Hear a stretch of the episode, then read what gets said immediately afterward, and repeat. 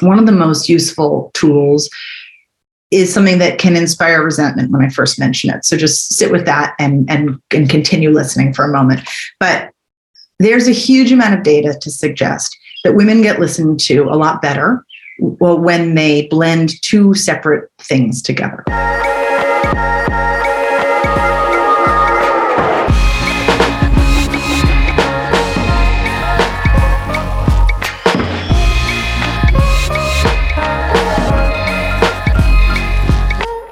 Everyone. My name is Leanna. This is Hello and Goodbye.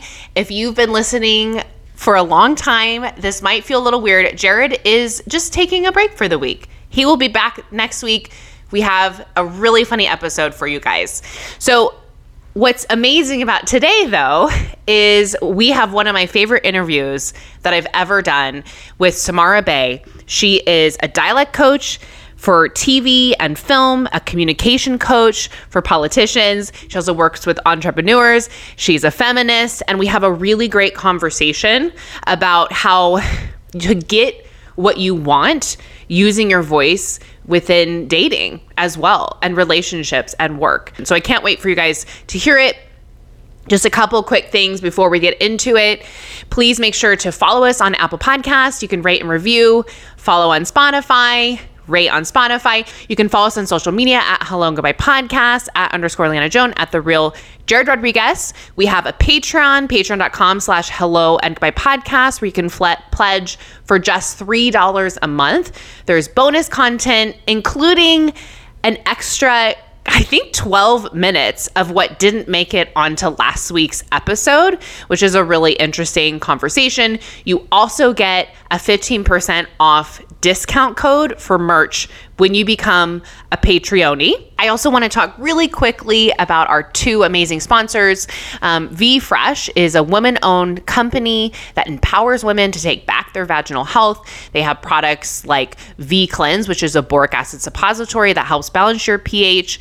I also I use that weekly. I also use the V um, let's see, V Gentle, which is a wash, and I u- actually use it on my face, which is wild, but I swear it helps. It's really helped my hormone acne. Um, and they have other amazing products. You can go to vfresh.com and use code HELLO2022 at checkout. So vfresh.com. Use code HELLO2022 to get 10% off your first order. I'm about to order in bulk because I need more of the V Cleanse and the V Gentle so I would recommend that you also order in bulk since it's a one-time code because you're you're gonna love the product. The other sponsor we have is BetterHelp. BetterHelp is customized online therapy. You can do video chat, you can do a phone chat, you can even do uh, live chat sessions. Um, it's more affordable than in person therapy, and Jared and I are huge advocates for therapy. It's such an important tool that we have to help with our mental health. So if you want 10% off your first month of therapy with BetterHelp, you're going to go to betterhelp.com slash hello goodbye, B-E-T-T-E-R-H-E-L-P dot com slash hello goodbye and get 10% off your first month. And all of these links are going to be in the show notes as well. So if you don't remember it, you can look at the show notes to find it. Okay, so you guys are getting full updates on what is happening in our lives on next week's episode. So make sure to tune into that. Um, okay, I want to address the um, atrocity that happened in Uvalde, Texas.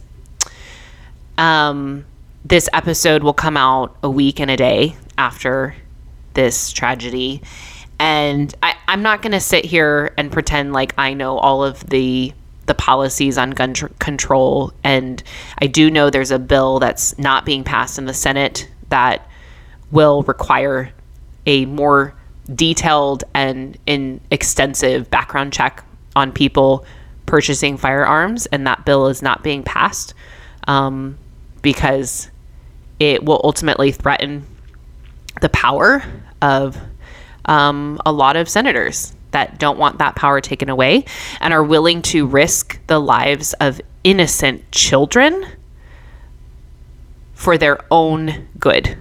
And it's fucking sad. And it is just thinking about all of those families that have lost those children in such a horrific way is heartbreaking. And to know that we as a country could be doing other things is just so sad. And um I just my heart goes out to everyone who's suffering. I talked about this on on social media, but you know, however you need to grieve this is how you need to grieve it and to offer yourself self-compassion, whether that's taking a day and just crying or praying or having to forget about it for a moment or holding your child really close, holding your loved ones really close.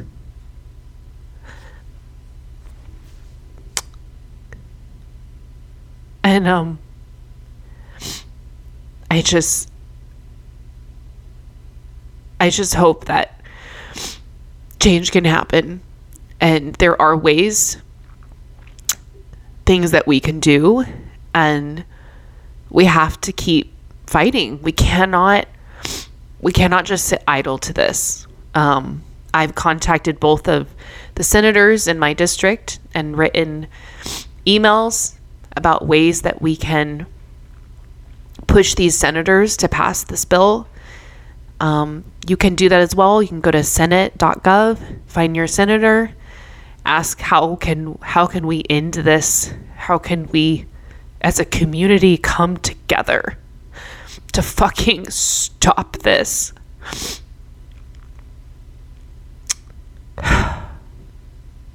and I don't even know how to continue on normally with the episode, but let's just take a moment, a moment to cry or to pray or just to grieve and and think about those that we lost.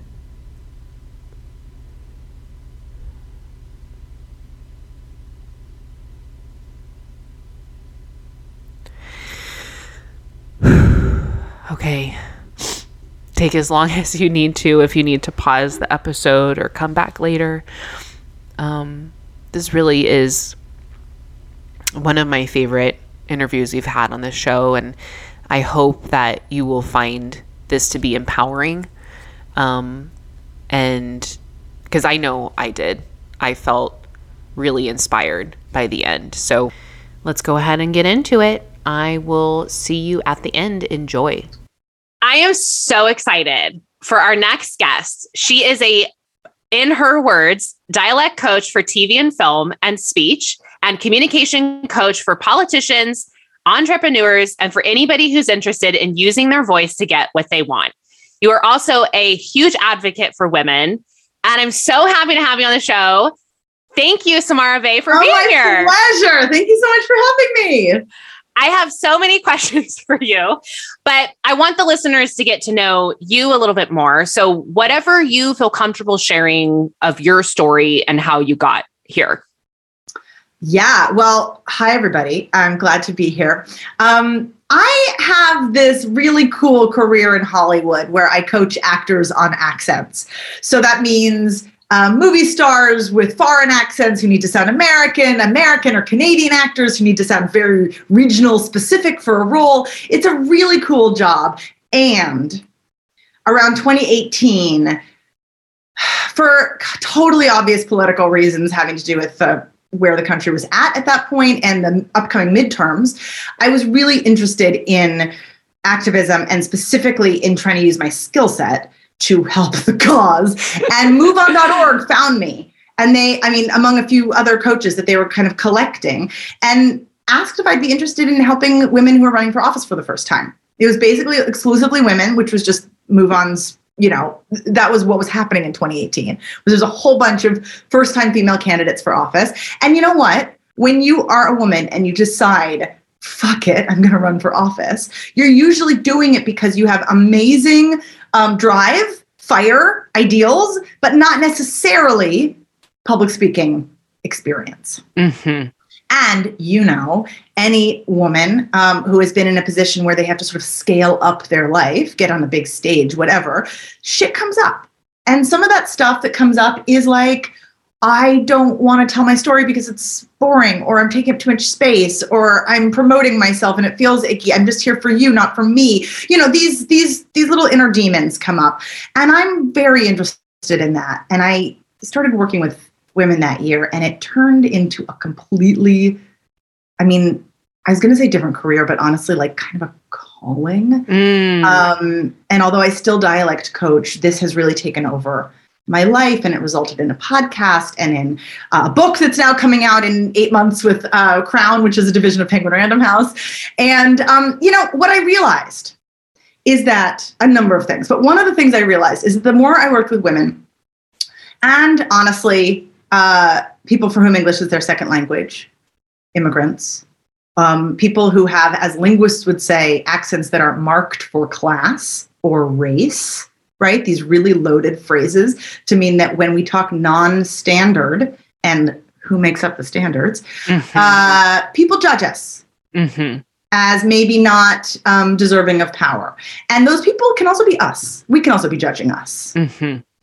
And this stuff runs deep. And I realized, um, especially because I'm sort of a pop linguist too. Like I, I've always, I've always been interested in linguistics and the intersection of linguistics and and society.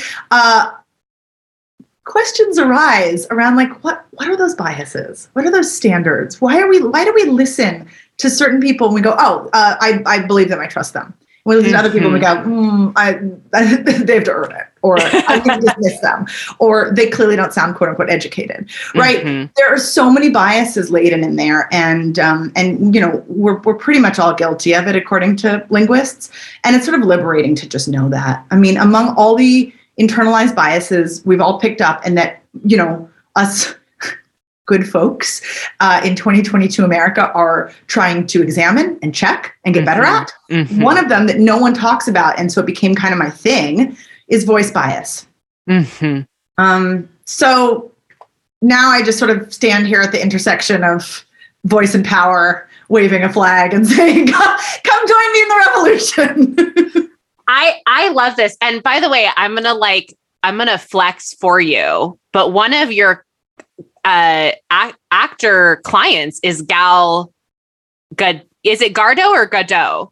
uh, it's Gal Gadot, but if you're um, uh, Israeli like her, it's Gal Gadot. Gal Oh, Gadot. yeah. But yes, Gal Gadot. In fact, this is a thank you card from her right there. Oh my gosh, I can't. I'm fangirling. I love Wonder Woman. It was like one of the only is was it Marvel or DC comic? DC. Okay. I'm not really into those types of movies, but I was Yeah. in the theater three times. for Wonder Woman. oh, oh. Um, yeah, I've had some really incredible clients, and I have to say, this is not about gals specifically, but the more women in power, in that kind of power that I have worked with, yeah. um, even in straight up in the performance realm, the more I have been interested in power because Mhm. I, actually i will say this anonymous story about somebody that is not gal truly but i worked with uh, another famous actress who um, only signed on to a project because or not only signed on but but she only agreed to sign on uh, under the condition that a woman at a certain point would take a pass at this script because it had a lot of dick jokes let's be honest Mm. and um, they said yes Mhm. she signed on she requested it- Mhm. sort of weirdly never happened. She requested a second time. It weirdly sort of never happened. And then we were working together and I was like, so what's the deal? What do you, I mean, these jokes are still not totally working. And she said, I did two asks. If I do one more, I'm going to be difficult. Wow. And I'm like, there's more you learn from working with movie stars than the work itself. There's a whole lot about how to navigate power, even when you seemingly from the outside have all of it. Yeah.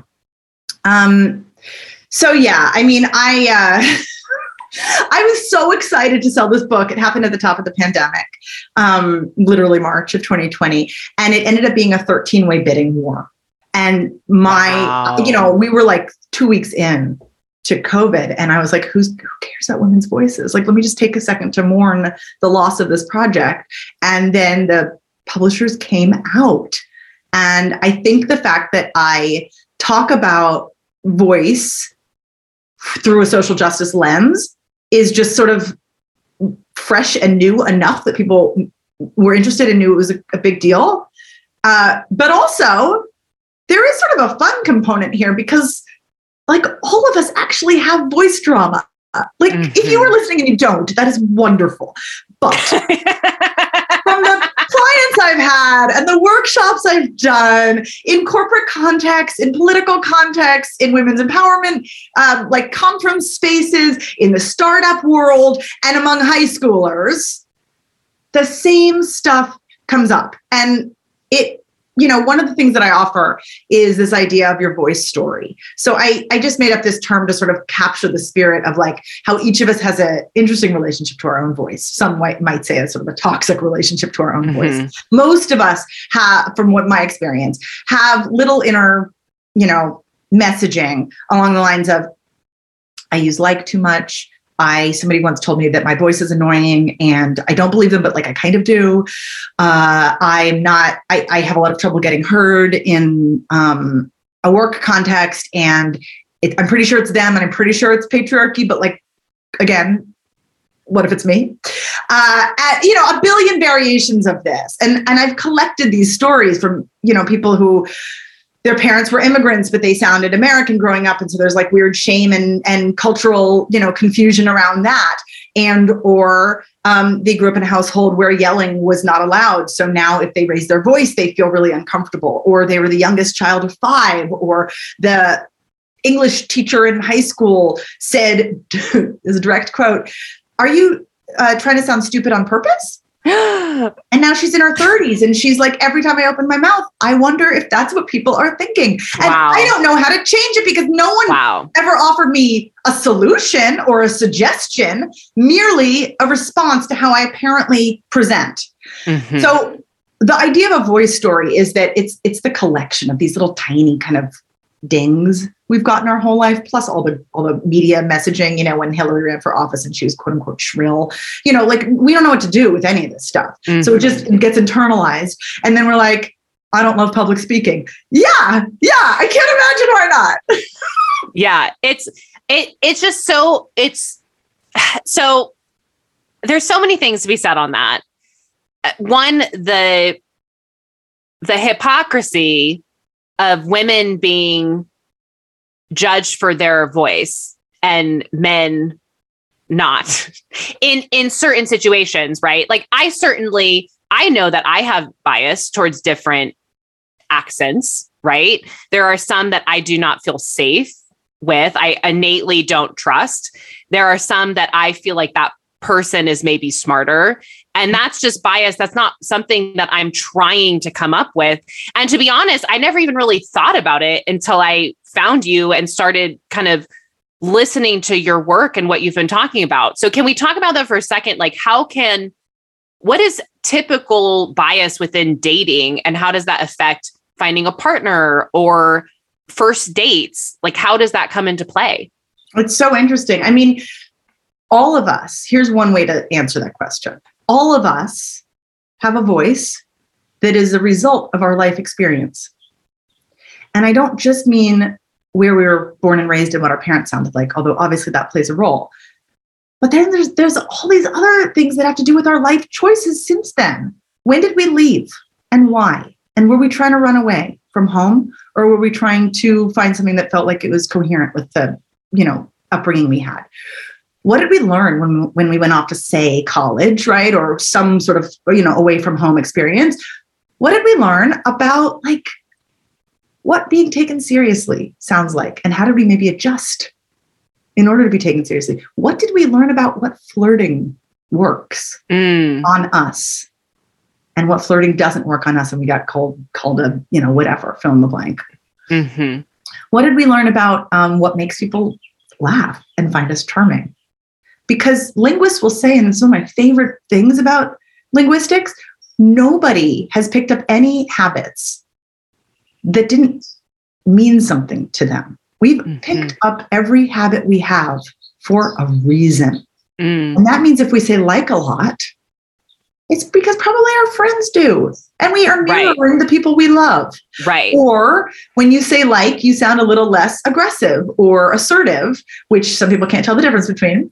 Mhm. And so, and it helps to get what we want. You know, I mean, often I'm I'm curious about well, what does it take to get what we want in certain circumstances? I mean, like there's a lot of um common wisdom, quote unquote, that the more direct we are, the better. But I don't think that most people who aren't rich straight white men would agree with that right. we can be we can certainly experiment with it and i hope Right. in a world where we can be direct when we want to be but Yeah. we've all according to linguists found ways to be non-direct in order to actually get what we want to Mhm. actually get heard to actually be unintimidating enough to be you know considered charming and thus have Mhm. our you know somewhat difficult conversation actually be understood and appreciated you know whatever so when we think about our voices this way we realize that we really are the result of every aspect of our life not just where we Mhm. grew up but what every single choice and every single single thing that wasn't our choice um, since then and what we did to accommodate and so if we end up in a first date situation with somebody who doesn't sound like us, I like to use the phrase generous ears.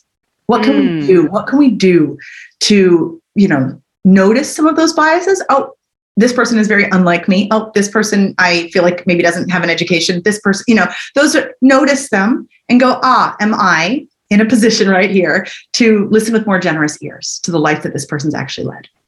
If I want to, I mean, because the alternative is date somebody just like you Right. Yeah. but you know i think slash hope that we are you and me and and those of us who are listening in are living in actively um, encouraging a world with more diversity and that doesn't just mean skin color it also means um, life experience and that will be reflected in your voice Right. Yeah, I think and I I really like that term generous ears because I think that can go even further to like generous like hearts, right? Of like not judging someone right away even from a first date. I know I've I've counted so many people off within 2 minutes of meeting and sometimes it's just my gut and I listen to my gut and my gut well was this right. is this is such a good point right because like what's gut and what's bias yes. There's yes. no way. I am not the person to say, there, here's the answer. But I am the person to say, be really curious about that. Mhm. Because if it's your gut and your gut is saying this person doesn't make me feel safe, or this person reminds me way too much of my bad habit of who I tend to date, okay, take a breath. Listen to that. Honor that like your time is valuable. You don't need to waste it learning the same fucking lesson all over again. Right. But take a second also in that process. This is where the Mhm. curiosity part comes in and say, is it something that is that that is my gut saying I need some distance? Or Mhm. is it just my habit saying this is me?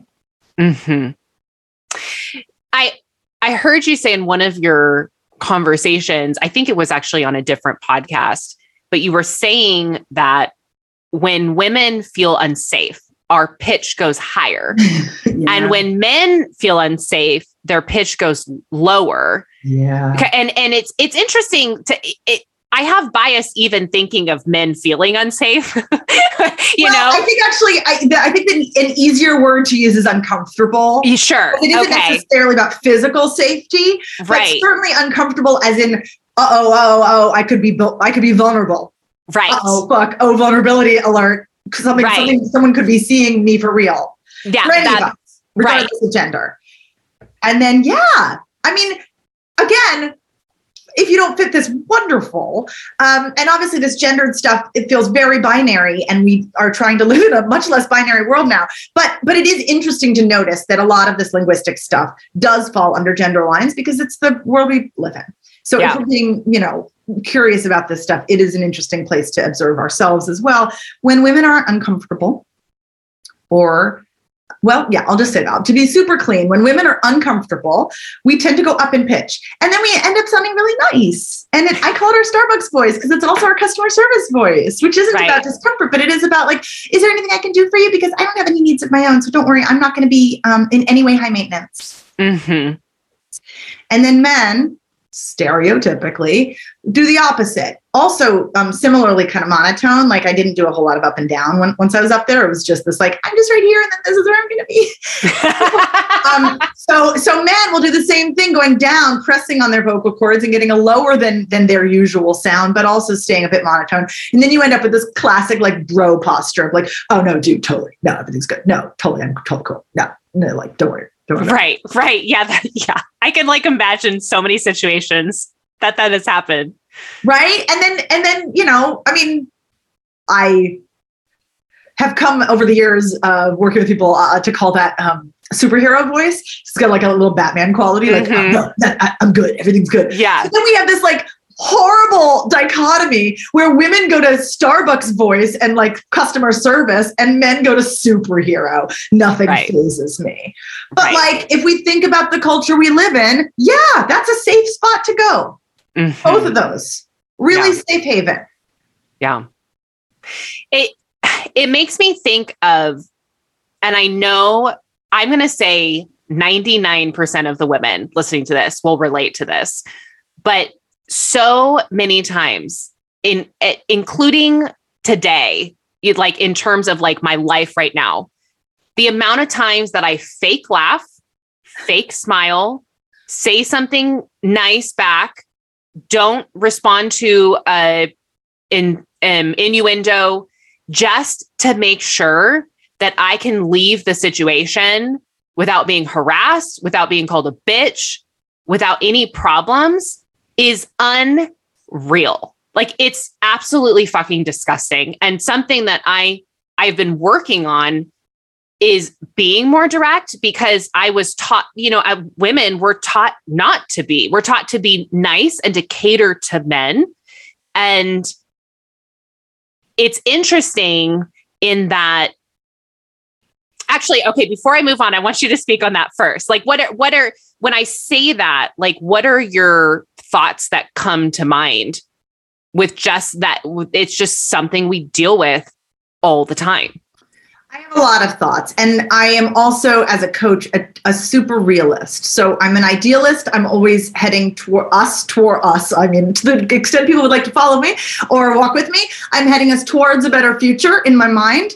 But also, I think it's very um, irresponsible as a coach to say, um, ignore the signs, just be authentic. right? So, so what you're pointing out is what you're pointing out is that there are rooms where we get to practice and rooms where we don't. Yeah. And we get to acknowledge the privilege or the power that we have in certain spaces. And perhaps, if we have some, spend it. So, by that, I mean, if we are in a space where we are in a power position, if we have proven ourselves, if we are not worried about getting fired or getting harassed or getting hurt, what can we do that's we're that we are putting ourselves in a leadership position if we think mm-hmm. about it mm-hmm. that way mm-hmm. what can we do to model what can we do for that 16 year old who is maybe not in the room but like needs us needs yeah. us to do that now um and i even i even extend that to like if you are in a work or a conference or a social space and there's a question and answer period and you raise your hand to ask a question you can think of that as leadership in that moment when all the eyes are on you how do you want the future of leadership to sound?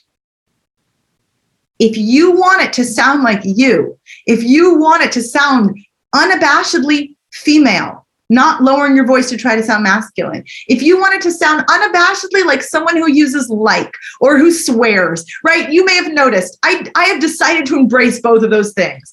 And I'm at the beginning stages of a like eight month uh, lead up to my book coming out, which one might call a, you know, campaign. And it is important to me that I show up as me in these spaces, partly because it's modeling, partly because it's more joyful yeah. The problem with public speaking coaching, and I'm using that phrase really broadly to mean any way that any of us have ever been told, here's how to show up in a big moment. In corporate context, it's often called executive presence coaching. The problem with all of that is that it is almost always taught in a manner where they're basically saying, keep your voice low if it's too high, keep it steady if it tends to wave up and down and show emotional range. Uh, talk at 70% your regular pace, so be really measured. You know, those rules are just based on like what power has traditionally sounded like for thousands of years since like ancient Greece, which is also masculine and in most of the Western world, straight and white and Mhm. rich. Yeah. Um, and nothing against any single individual who fits any of those criteria. But I will say that when I hear people, I'm just going to say it, when I hear people like our former uh, vice president, Mike Pence, if you remember that um, amazing uh, VP debate with him and Kamala when the fly landed on his head. Oh yeah. Oh, that was Um, like my fa- one of my favorite debates ever. Right. It's so cra- I think of him all the time as the example of like the perversion of that standard that we're all told to match, uh, whether we're told literally or we're just picking up the messages. Right. He he is a prime example of somebody who fits every one of those every one of those um you know like check mark check mark check mark voice is low no emotional range you know steady doesn't say like doesn't have vocal fry great did you trust him No. I didn't. I And even if he was a good guy, right I wouldn't trust him because that does not engender trust. When we don't know, I mean, you can hear me right now. I'm this is me being very naturally and organically pissed. And this voice is what happens when I am allowed, when I allow myself Right. to be emotionally invested in what I'm saying. And it also engenders trust. hmm So I don't know what your question was, but there's my answer. no, no, no, no. I do know what your question was, which is really like, how do we navigate? And I will Right. say this: when I started teaching workshops on this before I sold the book, the workshop title that I came up with um, on a whim because it just felt really ballsy, but honestly, it drives people to show up because oh my god, we all have this question: is how do you use your voice to get what you want? hmm But there's like a big old asterisk around the word want because, and this really ties into what you're asking like the sort of how do we navigate weird spaces and which version of ourself and where do we get to experiment with like not with like letting go of the mental load that you mm-hmm. described? And the answer is what do we actually want on a day to day or meeting by meeting basis? Because if what we want in a job interview at all costs is to get that job, that's useful to know. No Yeah, shame. right. No shame. Right. But if what we want is to get that job, because if we get that job, we'll finally have the money to pay off our thing, to help out our brother, to you know, fine, do what we must in that space, but do it on purpose. Yeah. And if our goal is not that, if our goal is, I want to feel like I am in integrity with myself, I have not negotiated away any part of my identity that I love, and I want to be able to look in the mirror at the end of the day and say, I, I stood up for myself today, consequences be damned. No shame in that either. But we get to decide, and it's not like a lifetime decision. It really is like a minute to minute or meeting by meeting or, or whatever dynamic to whatever dynamic decision. What do I want out of this? hmm Is to is this one one of the ones where I get to practice this thing where I'm like, fuck it. I'm not gonna, I'm not gonna hide. I'm gonna show up as real me. hmm And especially if we're in a situation where we do have some privilege to spend, then like, cool. Let's tr- let's just let's just push the boundary a little, be a little braver on this meeting and see how it goes, and pick up some data and do something with it. Right. Or this date, you know. I mean, I, I talk a lot Right. about work context, but obviously this is also partly, partly it's it's it's the first half that we were talking about about generous ears, but the other half is also like what which version of us is showing up? Is it somebody Right. that that is actually fall in love with the bowl? Right. Which by which I really mean honest. It's interesting. I I wanted to give you like a specific example. I'm I'm sure you know all of these things, but I I personally went through something and then the reason I bring this up is because I had a friend who's kind of newly back into dating who had this experience and she shared it with me and I kind of shared back with her the the kind of that it was a, a bit of a scary situation that she didn't even realize she was in. But it was a situation where the the guy wasn't really listening to her and was kept asking for more time. Well, just, you know, just let's do, you know, this just make out for five more minutes or like just spend, I just don't want to go yet. Like just do, t- you know, and I've been in that situation too, where like I was ready to go, but the guy had to bring me home. And he kept being like, come on, just like, just do five more minutes. And I, I was in a situation where like, I'm, I'm like, okay, I can either tell him to F off and call an Uber. And what if that doesn't go well? We're in, there's no one around. Or I can just make out with him for five more minutes, appease him, get in the car, which I did, and then I drove home and took a deep breath. And and my friend was fine. And and you know, I kind of talked with her and she realized the next day like it didn't sit well. But it fucking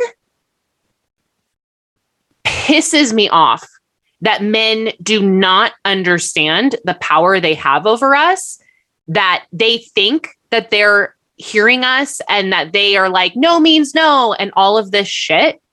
But that this goes on and that we as women have to even make the choice of, well, what do we want out of this? And sometimes what we want out of it is simply to just feel safe. Yeah. Just literally stay alive. Yeah.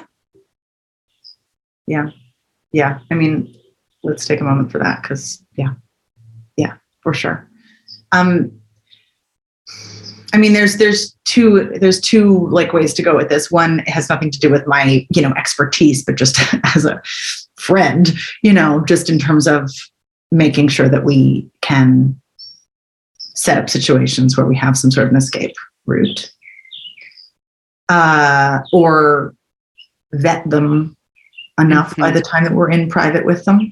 Mm-hmm. You know, um, but from the standpoint of my actual, you know, speech expertise, I will say that um, one of the most useful tools is something that can inspire resentment when I first mention it. So just sit with that and and and continue listening for a moment. But there's a huge amount of data to suggest that women get listened to a lot better when they blend two separate things together. So one is strength and the other is warmth. And if you want to think of these as dials, they're two separate dials, they're not opposites, two totally separate dials. And the strength dial, we can come across as really strong or really incompetent or weak or I don't know what I'm talking about, you know, this this sort of thing.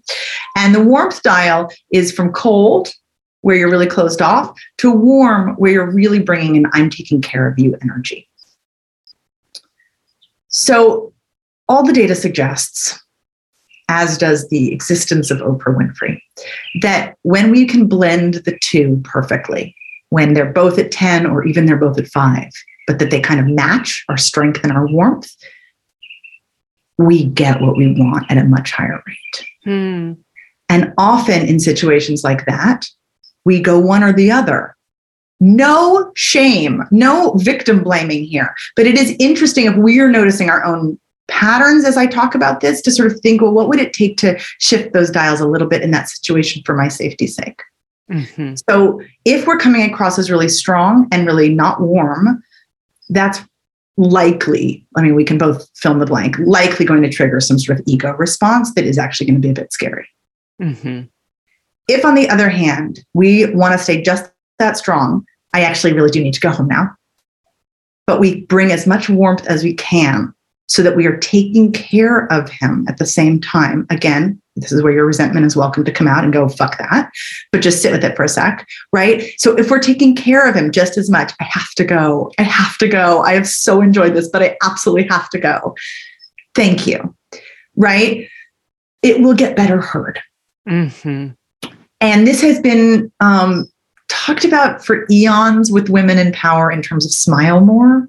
Mm-hmm. But I think that that's really misses the point. The real point is what capacity do we have inside of us to love on somebody, to take care of somebody? And in this case, it's somebody who doesn't fucking deserve it. Yeah. And so we get to go home and primal scream to our friends, which is what you did, right? You and your friend, and go, this sucks.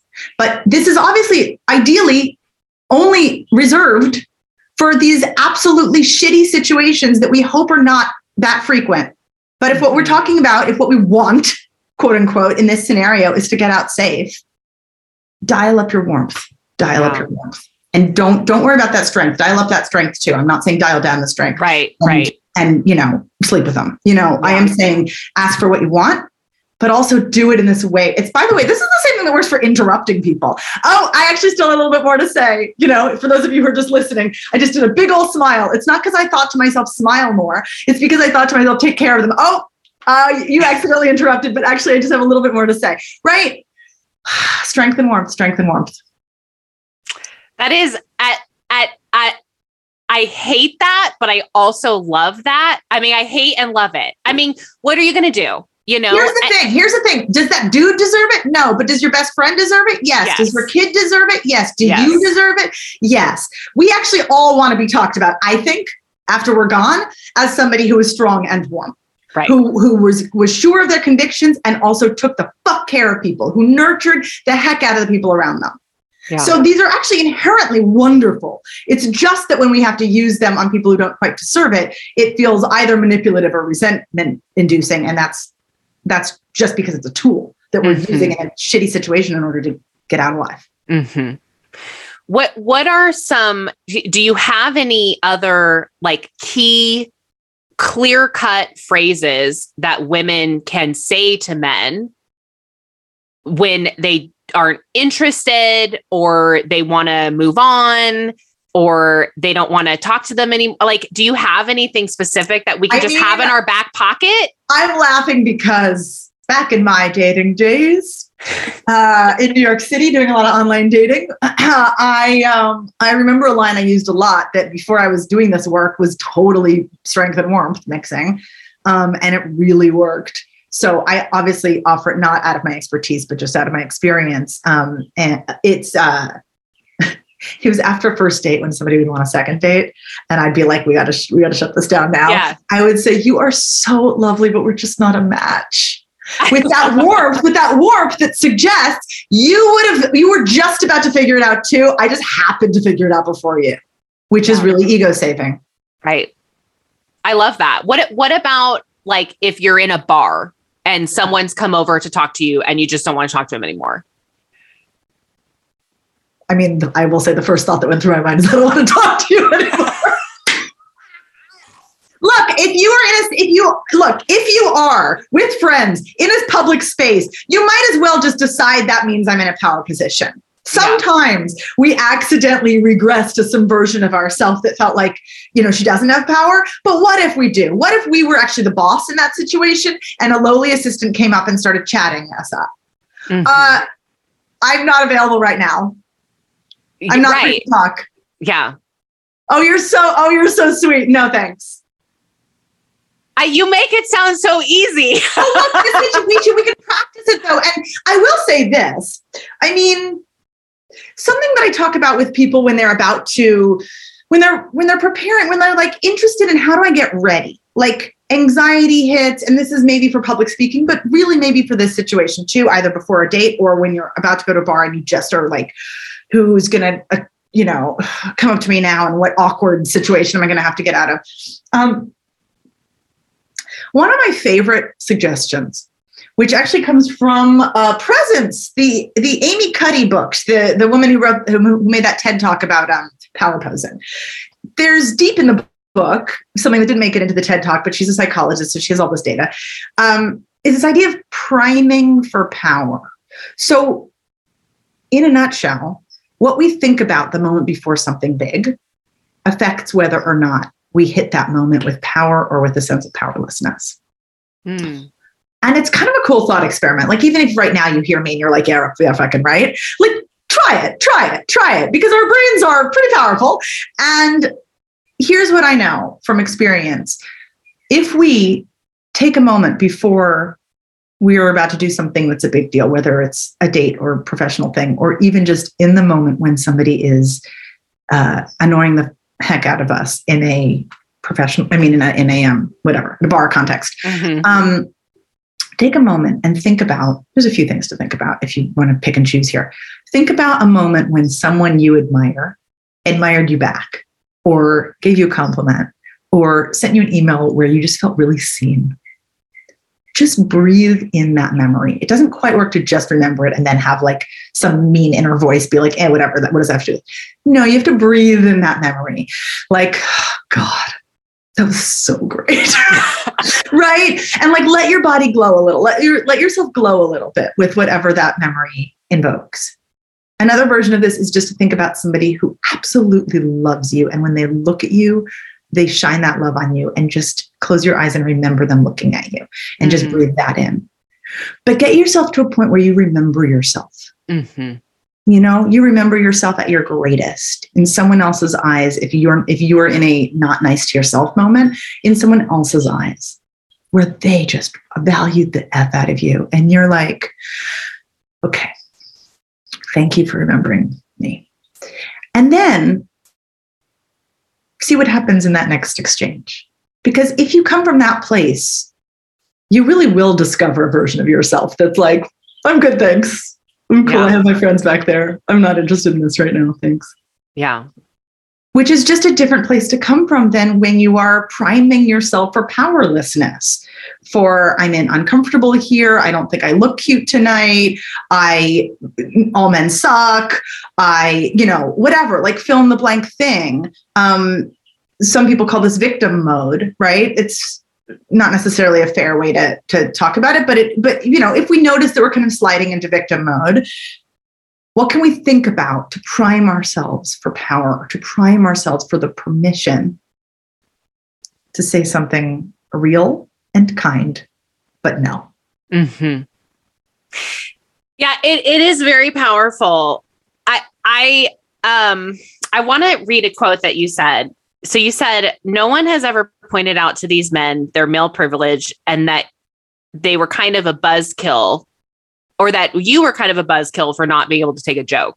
I, I didn't I don't think I read that correctly. Wait, I don't think I ever said that. Where did I say You that? said that. You said that on an interview Ooh. with Mhm. I'll have to look it up. But it was two women. It was on the podcast. Don't tell what your mom won't Oh, tell you. oh yeah! Oh my God, that was like two years ago. Oh, fantastic. Yeah. Okay. Yeah. Tell me what I said again. okay. Okay. Let me let me read it. Okay. Let me read it again. let me grab my bearings. Okay. So no one has ever pointed out to these men their male privilege. So you're so what you were speaking on is you were talking about a work situation where I think it was some kind of uh, actress you were working with felt uncomfortable and she felt like she couldn't speak up and you were you spoke up and you were on set and you said something that threw the men off that were kind of like it set a boundary and they're like what the fuck? Like you know? And so what you were saying is no one has ever pointed out to these men their male privilege and that you become a buzzkill so this is their response to you is that you're a buzzkill for like not being able to take a joke and I think that plays into all of this of even with like approaching a woman in a bar. Like I was approached recently by a guy who was like very interested and he asked me on a date and I just turned to him. I said, I'm just not interested. And then he went into like the sob story of how I was the first girl he had asked on a date and I just rejected him and whatever. So then it's kind of the same thing. It's like it's the emotional labor because they're not told that they don't get whatever they want because they have male privilege. I mean, 100%. There's not even anything to add. It's like, yeah, yeah. And I mean, you know, I, I, uh, I know some lovely men. So, you know, not to be a male apologist, but I'm just saying it is possible to start to notice these habits in yourself for any men who are listening, right? And go, ooh, ooh. Or I could treat a woman like she's a whole human being. Imagine. but but I think that that quote I remember now. Now uh, I remember that I was talking about, and I'm going to try to be vague here, just to be really Mm, discreet, because you know dialogue. okay. But I will say, I remember now. I was on a set, and when you're on set, uh, a lot of the crew is just blue collar workers, eighty percent men. Who are not in any kind of, uh, you know, consciousness raising circles and uh, what I meant about the the male privilege in that case specifically is like n- no one is telling them to evolve. They don't know. They don't know. They Right, don't know if they're right. 2022. They don't know. Right. Right. Oops. And then and then they have someone like me in the space, and if they're talking shit about my actors who I'm coaching, and if the shit is actually going to affect the actors because it is, I don't know, whatever, because like word spreads. Yeah, I, yeah, they they need to someone me is going to um, encourage them to a consciousness raising circle Right. um, and and mention that some of their habits are um, bad and outdated. Right. Yeah, and I think I, I this isn't like a men bashing episode. We're not. I don't feel like we're. A, I think I used to be men bashing, and I, mean, I, I think, think that's quite honestly why I was surprised at that quote because it's not the kind of language I normally use. But I do remember I'm literally envisioning the three guys that I was referring to now that you Yeah. gave the context, and they were sweet. Two out of three were dads, literally nice dudes. But underneath the surface is some biases no one told them to examine. yeah, And then I was next to them because the department that they have and the, the that I am blah blah blah blah blah. We would hang out near each other to listen Right. for the takes, and so we Right. got to know each other, and we like shared pictures of our kids. And then it was like, oh well, now I'm I'm I'm complicit if I don't speak up. So right, right, right. And and I think I think that's just the thing. Is it's like as a man, like we're not trying to tell you you're a shit human being, but can you hear us? Can you hear what we go through as women? And can you empathize or em- empathize? Is that a Yeah. word? Yeah. well, Okay. Empathize or empathize. Yeah. Yeah. Can you empathize with well, us? and also, you know, um, as two white ladies, there is definitely some work that all of us are doing, and so we're also just saying, we're also just saying, hey, are you interested in a self improvement journey like we're all on? Because we are all taking the gamble that we can change, and that the painfulness of change is super worth it. It Right. feels great. It's a good pain. It's the pain of self improvement. Want to Yeah. join? And if Right. they've never been invited in, feels crazy. Right. And I love that you just pointed that out just to keep us in check too. I mean, as a white woman, I I have a lot of privilege.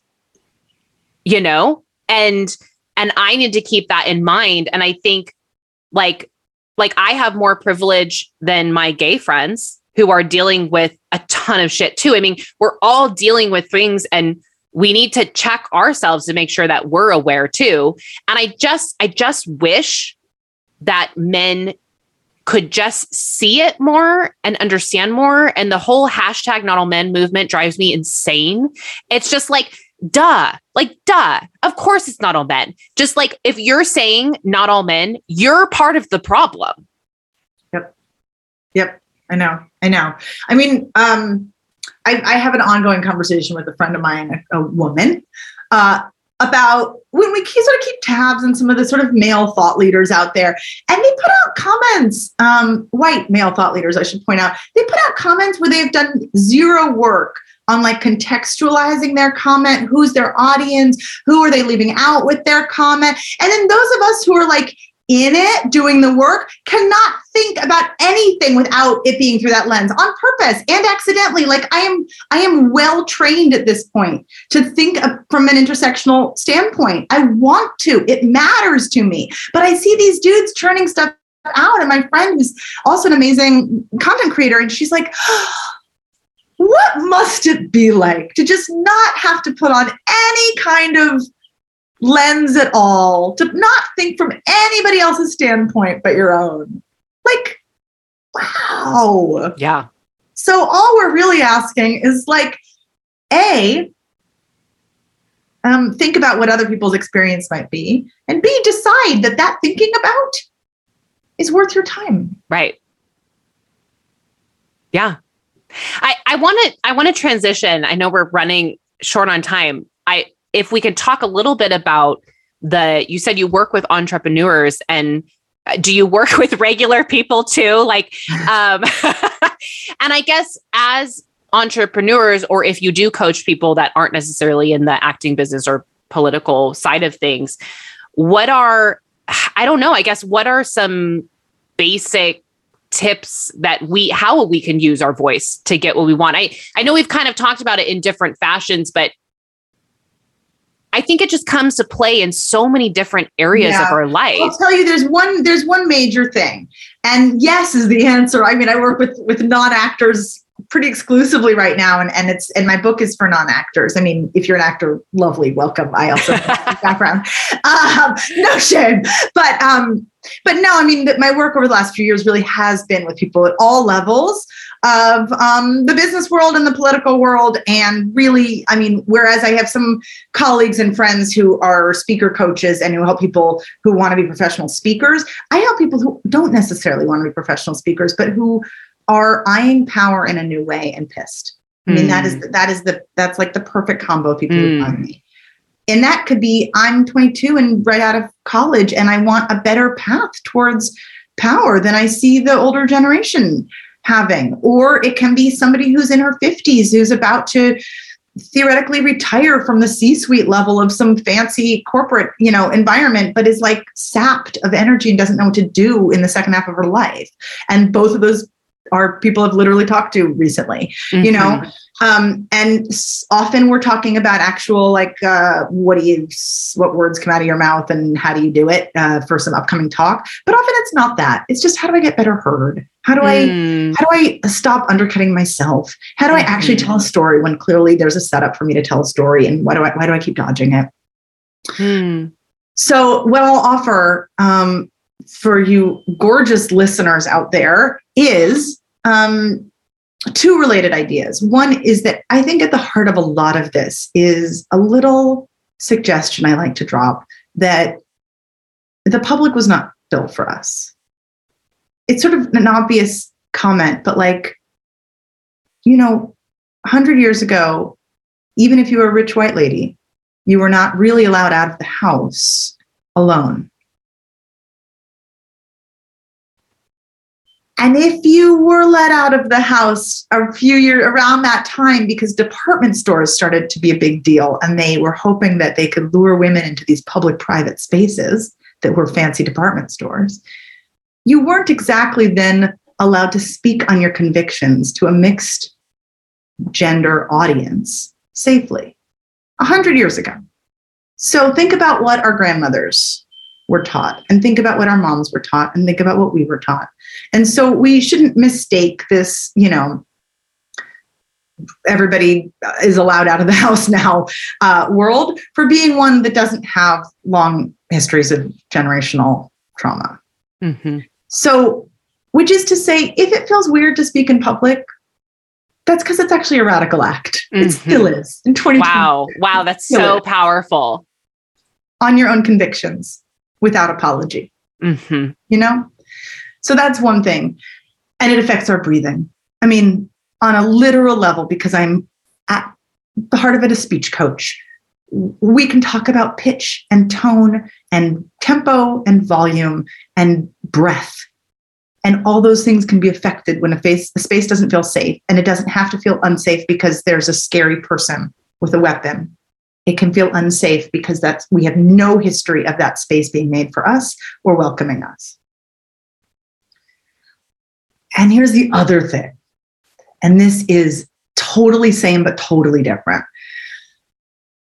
I think why this really is an interesting place for us all to come into our power is when we have the chance to talk about something that matters to us. And this is on a date as well as pitching in a Mhm. meeting. The opportunity for authenticity comes from this. You know, this word gets thrown around a lot, and we're like, "Great, be myself." What version of me? What? How, how do I just? How do I turn her on? What happened to her? Why am I not being her? Right? Here's like my sort of simple definition of authenticity because I think it's sort of doable, not easy, but doable. Can we talk about what matters to us, like it matters to us? Mm. can we talk about what we care about and sound like we care about it? Because most of us have lifelong histories of doing these two things that aren't that either faking that we care about something when we don't, customer service voice. Oh my God, yeah. Oh, that's so interesting. Or under revealing when something really matters to us. Oh, um, yeah, it was a, it was a kind of a big deal, but not really. Don't worry, it's fine. hmm So, how do we say this matters to me? And I honor that feelings are coming up and they are not the kind of feelings that you should be scared of. They're just me being, this is what I sound like when I care. Mm-hmm. And we don't turn it on all the time. This isn't some sort of like, you know, test. But when the stakes are high, when we have the chance to pitch something that's close to our heart, when we have the chance to sell, tell somebody, I think of like those moments we all fall in love with in Bridgerton, when the person says the thing. We can do that too, and we don't have to be an actor. We Mm-hmm. just have to decide to care out loud. Mm-hmm. And it's something we can practice. It's something we can notice when we're actually doing it with our favorite people and get curious. Ooh, ooh, I just did it, you know? Mm-hmm. That, ooh, that's what I sound like. Because we all sound different when we care out loud. It's often when our weirdest and most wonderful version of ourselves comes out and we're unique. You know, we each, this thing I said earlier about our life experience is reflected in our voice. Well, great, because we've all had a different life experience. So we all have a different Mhm. voice. It's so powerful and I relate to that so much. I I was I actually talking to this woman when I was getting my nails done recently and she was like, "So what do you do?" And I was like, "Oh, I I have a podcast." And she's like, "Girl." She's like, "Say that like why aren't you excited about that? Why aren't Yeah. you like, I have a podcast?" You know what I like to say is is and it's not easy peasy, but it is a fun sort of challenge, a mischievous challenge for yourself. Make your mission bigger than your mind gunk. So the mind gunk is the is the eras of toxicity built up on top of each other from us not being able to have a public voice. Mhm. Yeah, we have mind gunk. Yeah, totally. And can our mission be bigger than it? Mhm. Here's what matters. Here's why it matters. It doesn't just matter to me. I'm making a thing for other Mhm. people. Yeah. Again, not easy, but like easier than we sometimes think and Mhm. super worth it to try. Because the other thing is that when we do that, that is what makes us trustworthy. That is what makes people fall in love with us, not just those Mhm. characters in Bridgerton. Mhm. I have two more quick questions. Are you okay on time? I don't know. Let's see. Okay. One is I was recently told how many dead words I use in my podcast, like filler words. And I was given an exact number, and it was a high number. And it was kind of given to me in a way that, and maybe I misinterpret it, but it was kind of given me, to me in a way that's like, maybe your podcast isn't doing better because of this. Does that matter? And do you think that there is bias there? Um, here's what I think. When we are talking about what matters to us, like it matters to us, when we have decided, when we've primed ourselves for power, when we've decided we're allowed to talk about what matters to us, like it matters to us, we tend, all of us, to use less ums and uhs and likes. Mm, The ums and uhs and likes are not independent on their own, bad. And demonizing them, I think, is a huge, easy, low hanging fruit target that is dumb and revealing of bias. Yes. And what we can take from it is it's probably a sign if we're, if we're overusing them, whatever. I mean, I hate judging anybody on any of this stuff, but if we are interested in, you know, whatever, experimenting with using less, rather than thinking, stop doing these things, or thinking, I sound like an idiot if I do these useless, useless, useless, mean to our poor little nervous systems, much more useful to think what are the people who love me how do they look at me how do i breathe them in you know like this is my book is called permission to speak because the permission side of it is just it's it's what matters it mhm, affects the speaking more than directly trying to speak quote unquote better mhm. Yeah. Yeah, I think that's really powerful. And I resonate with that. And I'm actually glad I got the feedback because it is making me more aware of it. And kind of like you said, like, what do I want? What is my vision? Um, but yeah, thank you for that. I really Well, appreciate and it. also, and also, just to clarify for anybody listening, um, a lot of the habits, a lot of what the linguists will call feminine markers, where we hedge, where we add in filler words, a lot of that stuff we have picked up because they work really well conversationally.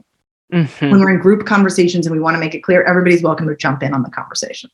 mhm, Uh, Amanda Montell's book, uh, Word Slut, is super great for bringing together a lot of this, um, uh, like modern pop linguistics, um, lessons that kind of make us feel like uh, we're not the problem.